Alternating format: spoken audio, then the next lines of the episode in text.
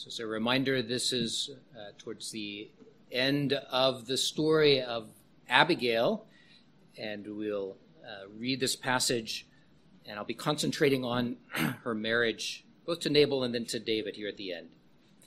Then David said to Abigail, Blessed is the Lord God of Israel, who sent you this day to meet me, and blessed is your advice, and blessed are you, because you have kept me this day from coming to bloodshed and from avenging myself with my own hand. For indeed, as the Lord God of Israel lives, who has kept me back from hurting you, unless you had hurried and come to meet me, surely by morning light no males would have been left to Nabal. So David received from her hand what she had brought him, and said to her, Go up in peace to your house. See, I have heeded your voice and respected your person.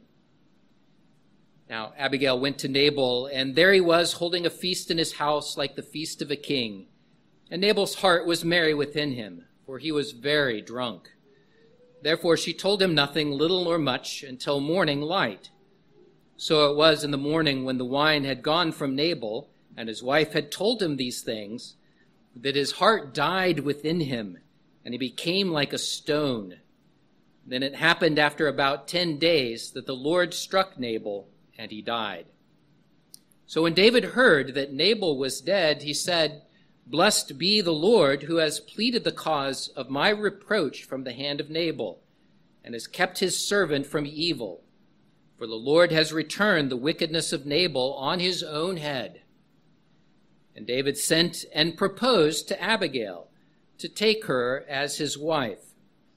When the servants of David had come to Abigail at Carmel, they spoke to her, saying, David sent us to you to ask you to become his wife. Then she arose, bowed her face to the earth, and said, Here is your maidservant, a servant to wash the feet of the servants of my Lord. So Abigail rose in haste and rode on a donkey, attended by five of her maidens, and she followed the messengers of David and became his wife. David also took Ahinoam of Jezreel and so both of them were his wives. But Saul had given Michal, his daughter, David's wife, to Palti, the son of Laish, who was from Galim.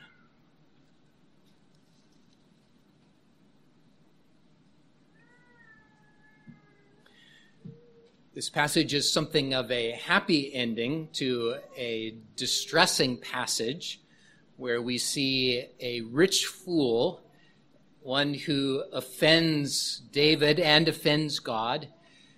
We see the anger of David that is vehemently expressed. Then we see the wisdom of Abigail that shines out in this passage. She comes and, and ministers in David's life in such a way that preserves him from avenging himself. It was really a dramatic passage to see the, uh, the wisdom and discretion of Abigail and the grace of God that was demonstrated in her life. There's something of a happy ending here, isn't there? God releases her from her marriage to the fool. And David wastes no time and sends his servants and proposes marriage to Abigail. That being said, there are certain details of this passage that make us a little uncomfortable. The fallen nature of mankind has borne its bitter fruit even on marriage. And that comes through here. And I want to briefly mention and answer some of the problems that come up in this passage. But then I want to concentrate on the good expressions, the good propositions about what marriage ought to be that come through in this passage, and show you how they lead us to our Savior, Jesus Christ. So let me start off by answering a couple of problems. You might remember that David already had a wife, and that comes out in verse 44. King Saul had given his daughter Michal to David to be his wife. It was a reward for the one who would defeat Goliath, and that was David. So David had taken Michal as his wife. And that was okay. That was it was uh, uh, it was uh, uh, it was a practice that would have been known in the culture of the Old Testament. where uh, where marriages might be more directed than they are in in these days, uh, and they might be even politically motivated, especially for leaders. There was something of an alliance that was created by a marriage. So at that time, Saul wanted a strong bond between his house and a successful warrior, and that was David.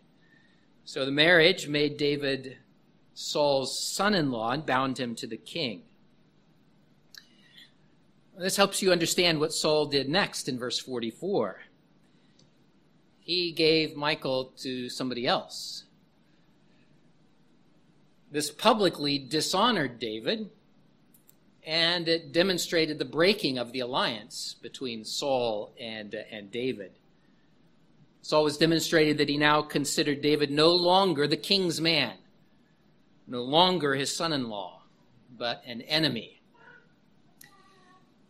So much for Saul's repentance, just in the previous chapter, chapter 24, where he had praised David and honored him.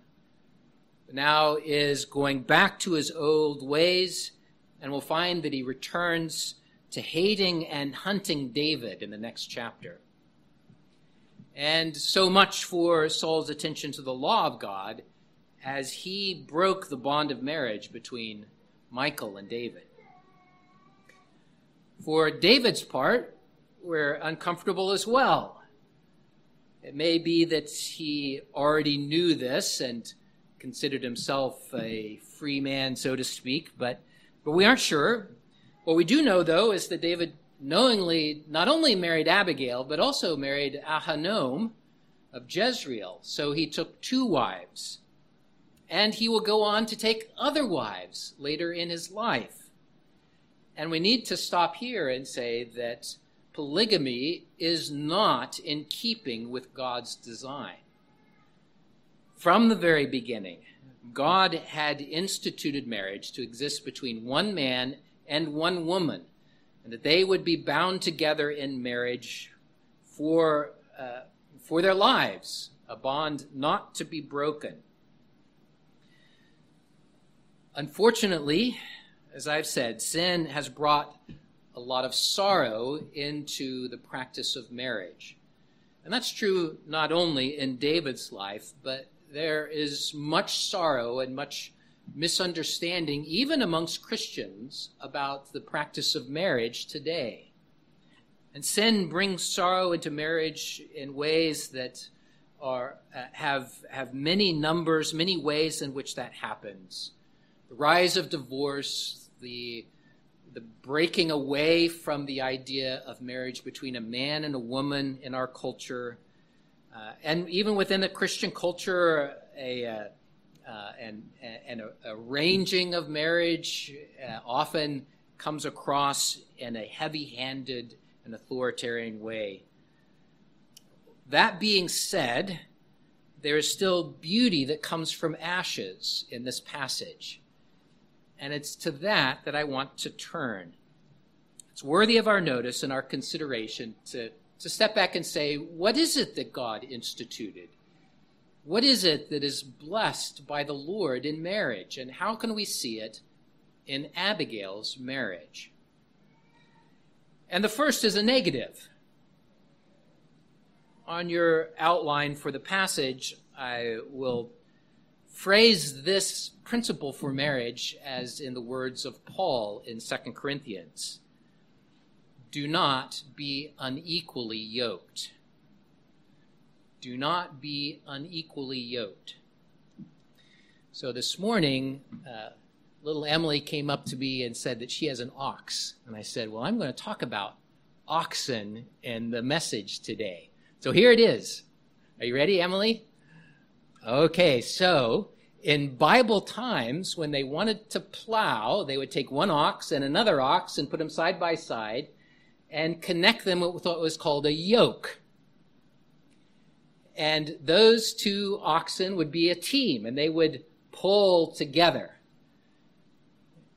But if there was one ox that was strong and one ox that was lame, you would not pull straight. You would be unequally yoked, and it would not work very well. Or imagine if a farmer came and he put one ox in the yoke facing this direction and one ox in the yoke facing that direction. That's not only unequally yoked, that's disastrous, and it's not going to work at all.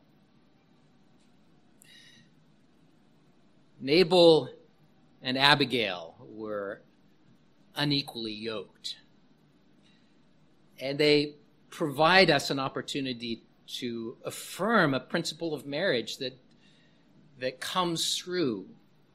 Do not be unequally yoked. In this case, a Christian should not marry a non Christian. These words come from the New Testament and Paul. Do not be unequally yoked together with unbelievers. And he goes on and gives reason for that. Now, Paul's letter had application that goes beyond marriage, has in mind relationships that, that we have in a variety of ways uh, throughout our worldly dealings. But it does have application to our marriage. And I want to specifically apply it in that way today. So let's look at Nabal and Abigail. What have we learned about Nabal? He was a fool. That's right. He was a rich fool. He loved money. He loved himself.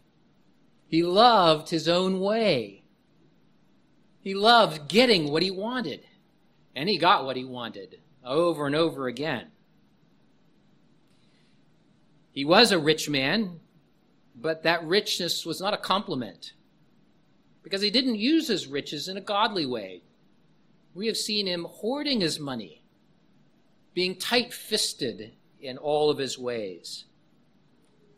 And he was a scoundrel. That's the word the Bible uses. And remember, a scoundrel is a worthless, perverse man, literally a son of Belial, the devil. Nevertheless, he was married to Abigail, one who demonstrates that she believes in God and ordered her life in that way. She managed her household in a way that showed respect to her husband even though he was a scoundrel and a fool. She managed those that were under her with grace and compassion. The way she appealed to David showed her humility, that she understood what sin was and what it meant to repent of those and to come and to ask for forgiveness. The way she addressed David showed that she also knew God's word she knew God's covenant promises and was aligning herself in the, in, in the place of God's blessing. And the way she confronted David showed her knowledge of, of that word of God and her own convictions to live a life that was holy. How in the world did this fool marry this godly woman? We don't know. A couple of things come to mind, though. It is possible that the marriage was arranged. That was it was part of a practice of that day.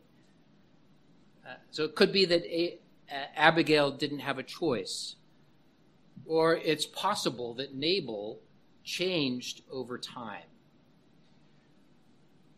I have known many people who thought their spouse was a Christian. And they married believing that this was a godly man or a godly woman, only to find out something different over time. Their spouse revealed a drifting or a departing from the faith. Well, the text doesn't say how it happened, it just says that they were married. And by the way, this, I would say, is another reason to commend Abigail in, in persevering in a difficult marriage. So we don't know how they became married, but it's easy to understand the grief that comes to such a marriage. I've said it already, I'll say it again, that sin, sin in marriage brings sorrow and multiplies sorrow. And the joining together of a believer and an unbeliever will often bring, bring multitude of sorrows. They were unequally yoked. I described it in the terms of oxen. That, uh, I'll uh, remind you that in this pairing of Nabal and Abigail, we have a pairing of one who believes with one who is a non believer. And I want to encourage you to not be deceived about this. Now, remember that this is not talking about uh, uh, finding yourself in a marriage that where there's a believer and an unbeliever. Uh, that could happen if someone is converted after a marriage happens. And in the New Testament, Paul says, maintain that marriage if the unbeliever will stay. No, this is talking about the beginning of a marriage, the, uh, the, the, the, marrying uh, knowingly between a believer and an unbeliever. And this is where I say, don't be deceived.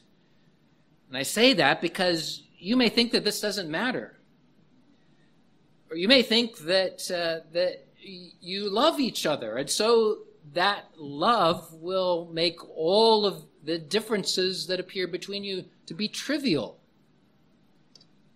Or you may think that you will convert him or her over time by the love that you have for them. And so you come to overlook their unbelief. You may say to yourself, He makes me happy. What's wrong with that?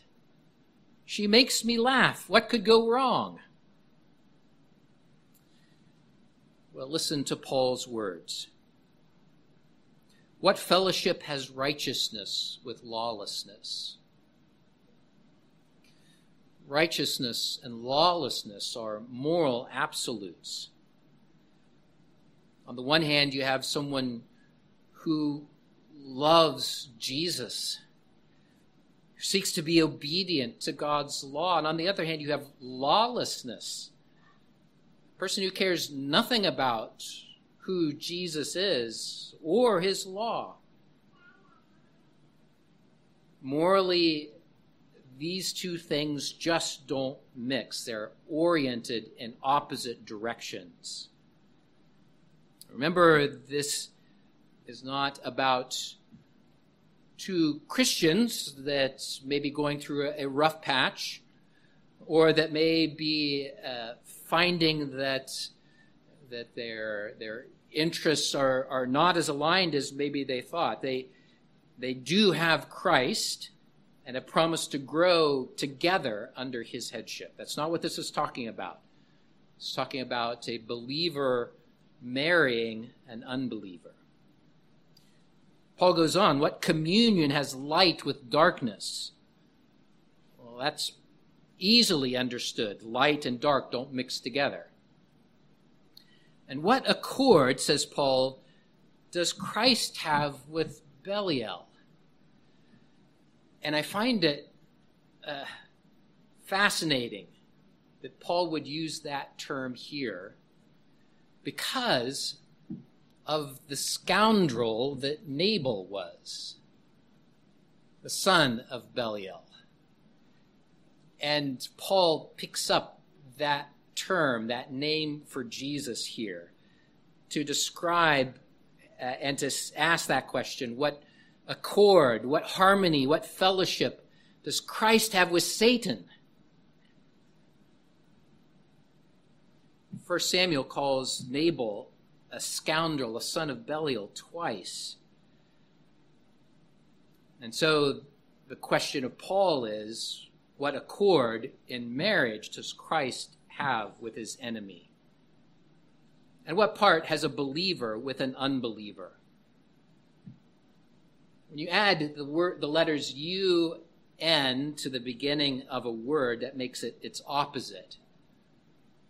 For instance, if I uh, I can tie my shoes and I can untie them. In this case, we have a believer and an unbeliever. A believer is one who trusts the Word of God and, and follows after Jesus Christ. An unbeliever is one who rejects God's promises and the person of Jesus. Nabal and Abigail illustrate the hardship and the sorrow that often come to an unequally yoked marriage. We don't know how that marriage was established, but we can speak to establishing marriages for you. We can speak to those who are unmarried and to urge you from the, uh, from the command of Paul and from this very sad example of Nabal and Abigail do not be unequally yoked. Seek out one who is a believer in Jesus Christ. Let that be the first and foremost aspect of what you seek for in a companion for the rest of your life. Well, if uh, to not, uh, if the command to not be unequally yoked is is on one side, let's think of Abigail's marriage to David as an example of being equally yoked. Let me go back to that illustration of oxen that are joined together. And I want to tell you about seeing horses that are, have been yoked together. When I've preached on this passage, I've told about how I've loved to go out to the to, to the Payne County Fair at our, our fairgrounds and go to the horse pull. There they bring together these really beautiful, strong horses that just love to pull weight. And in a horse pull, they have a sled that is, is set up, and they add uh, more and more weight to the sled and the drivers behind them and they unleash them to see how much weight they can pull. And if I understand, they'll start with their own weight and then they'll add weight upon weight upon weight. If I understand correctly, one of the ones that we saw, the champion pulled something like two tons greater than the weight of those two horses. Two tons, that's 4,000 pounds more than the weight of those horses. What was fascinating is to see those two horses working together. And in talking with people who know about this, they, they describe how the horses are, are trained to, to labor together in that way, and how there's a delicate balance that happens. That doesn't mean that they are exactly the same in their weight or their size, but they're but they do pull together. And there's a rhythm to that. So that as there is the uh, the push that happens that there's a a mutual pushing that keeps that sled moving. Well, if Nabal and Abigail illustrate a pairing of unbelievers, uh, David and Abigail illustrate the positive side of things. And the conclusion of this chapter describes the, uh, the recognition that David had of a godly woman. Now, the text does say that she was a beautiful woman, but it develops her godliness. And it's that godliness that is is told over and over again. And at the conclusion of, uh, of this kind of encapsulated story, we have a, a, main idea that's being told. And that main idea has been vengeance belongs to God, He will repay. And in this case, we see uh, the beginning, the middle, and the end because God does bring vengeance on Nabal for his sins. He strikes Nabal and he dies. And by David's word, we see that God is vindicating his servant David. He is vindicating the one who is anointed to be king by bringing judgment on the one who had slandered him and who had shown who had despised the Lord's anointed.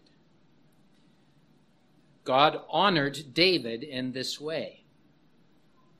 And he honored Abigail too, for she too had acted in faith. She had waited on the Lord in a difficult marriage. Amazingly, she had not wilted away. She hadn't given up trying. She hadn't given up on the Lord. Indeed, the Lord had sustained her and then blessed her. As the text says, when, the, when David learned of Nabal's death, he, he sent messengers to propose marriage to Abigail. Again, we can ask, well, what prompted this? Was the development of character that David was, was a recipient of. God had used Abigail to restrain him from great sin. He had sinned already in his vehement anger, and it was going from bad to worse. But the Lord sent Abigail to restrain him. And Abigail demonstrates over and over again that she was first and foremost a follower of God. In our language today, we would call her and David Christians. They shared this, oh, so important foundation. They loved the Lord their God with all their heart, soul, strength, and mind. And you can see that, as we've noted before, in Abigail's wisdom, in her discretion, in her generosity, in her love of God's word, her humility, her pursuing peace, her repentance her reconciliation. Commentator Phillips puts it this way For all her outward beauty, it is mainly the beauty of her holiness that shines forth. Charm and deceitful, a uh, charm is deceitful, and beauty is vain, concludes Proverbs 31. But a woman who fears the Lord is to be praised. The text does go on to tell how Abigail accepted David's proposal. She went to become his wife. The Lord who had struck down Nabal had now raised up Abigail to a different position, a position of being loved and cared for by a man of God, and one that she could return love to, one that she could pull together with, equally yoked. And she brings all of those gifts to her marriage, gifts that come through in her words. Here is your maidservant, a servant to wash the feet of the servants of my Lord. In going to David previously, I pointed out how Abigail was, was positioning herself, aligning herself with, with the Lord's anointed and in the same way, in marrying David, she does the same. She is bringing herself into the place of God's blessing. And without making the passage uh, only an allegory, it's good to hear the gospel in this. Again, as Philip says, Abigail left behind her former life, a life made sordid by association with corruption and sin to begin a new life with God's anointed servant. And I want you to consider that. I want you to consider how in Abigail's faith there is a, a giving of herself to the Lord's anointed in her marriage.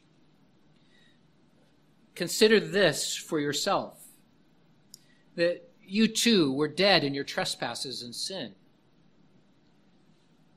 you have been, spiritually speaking, married to much worse than the son of Belial. Spiritually speaking, you've been married to Belial himself. You have been outside of the kingdom of God. You have been his enemy. But God, who is rich in mercy, because of his great love, has rescued you from the clutches of Satan. He has raised you up in Christ and made you his church, his glorious bride, that in the ages to come he might show the exceeding riches of his grace and his kindness towards us in Christ Jesus. Go to him, to the Son of David, to the Prince of Peace, and rejoice in the love that he has for you and the union that you have with him. Let's pray. Well, Lord our God, we do rejoice in the love that you have shown to us in our Savior Jesus Christ. And we rejoice in the ways in which that blessing uh, that you have for us is poured out through the institution of marriage. And, O Lord our God, we pray that, uh, that you would be bringing together believers in, in our congregation for, uh, for the blessing of marriage. We pray that you would uh, grant wisdom to those who are praying and asking that you would provide a husband or a wife. And we pray that you would guard against temptation to look for shortcuts for companionship, shortcuts that would turn aside from uh, from this warning of not being unequally yoked. Instead, O oh God, we pray uh, that you would uh, provide richly from your bounty for those that are longing for marriage, that you would provide a, a joining together of husbands and wives that would indeed pull together and would reflect both of their gifts in ways that are suitable, ways that give glory to you. Most of all, Lord, we thank you for our Savior, Jesus Christ, the groom of, the, uh, or the bridegroom to us, the church. And may we rejoice in the love of the Son of David that he has for us. In Jesus' name we pray. Amen. Psalm 45 is often thought of as a wedding psalm, a wedding psalm for David and in it it rejoices in the bride that's the that is brought to him as a king. But we can uh, uh, we can understand this in terms of that gospel of jesus christ as well.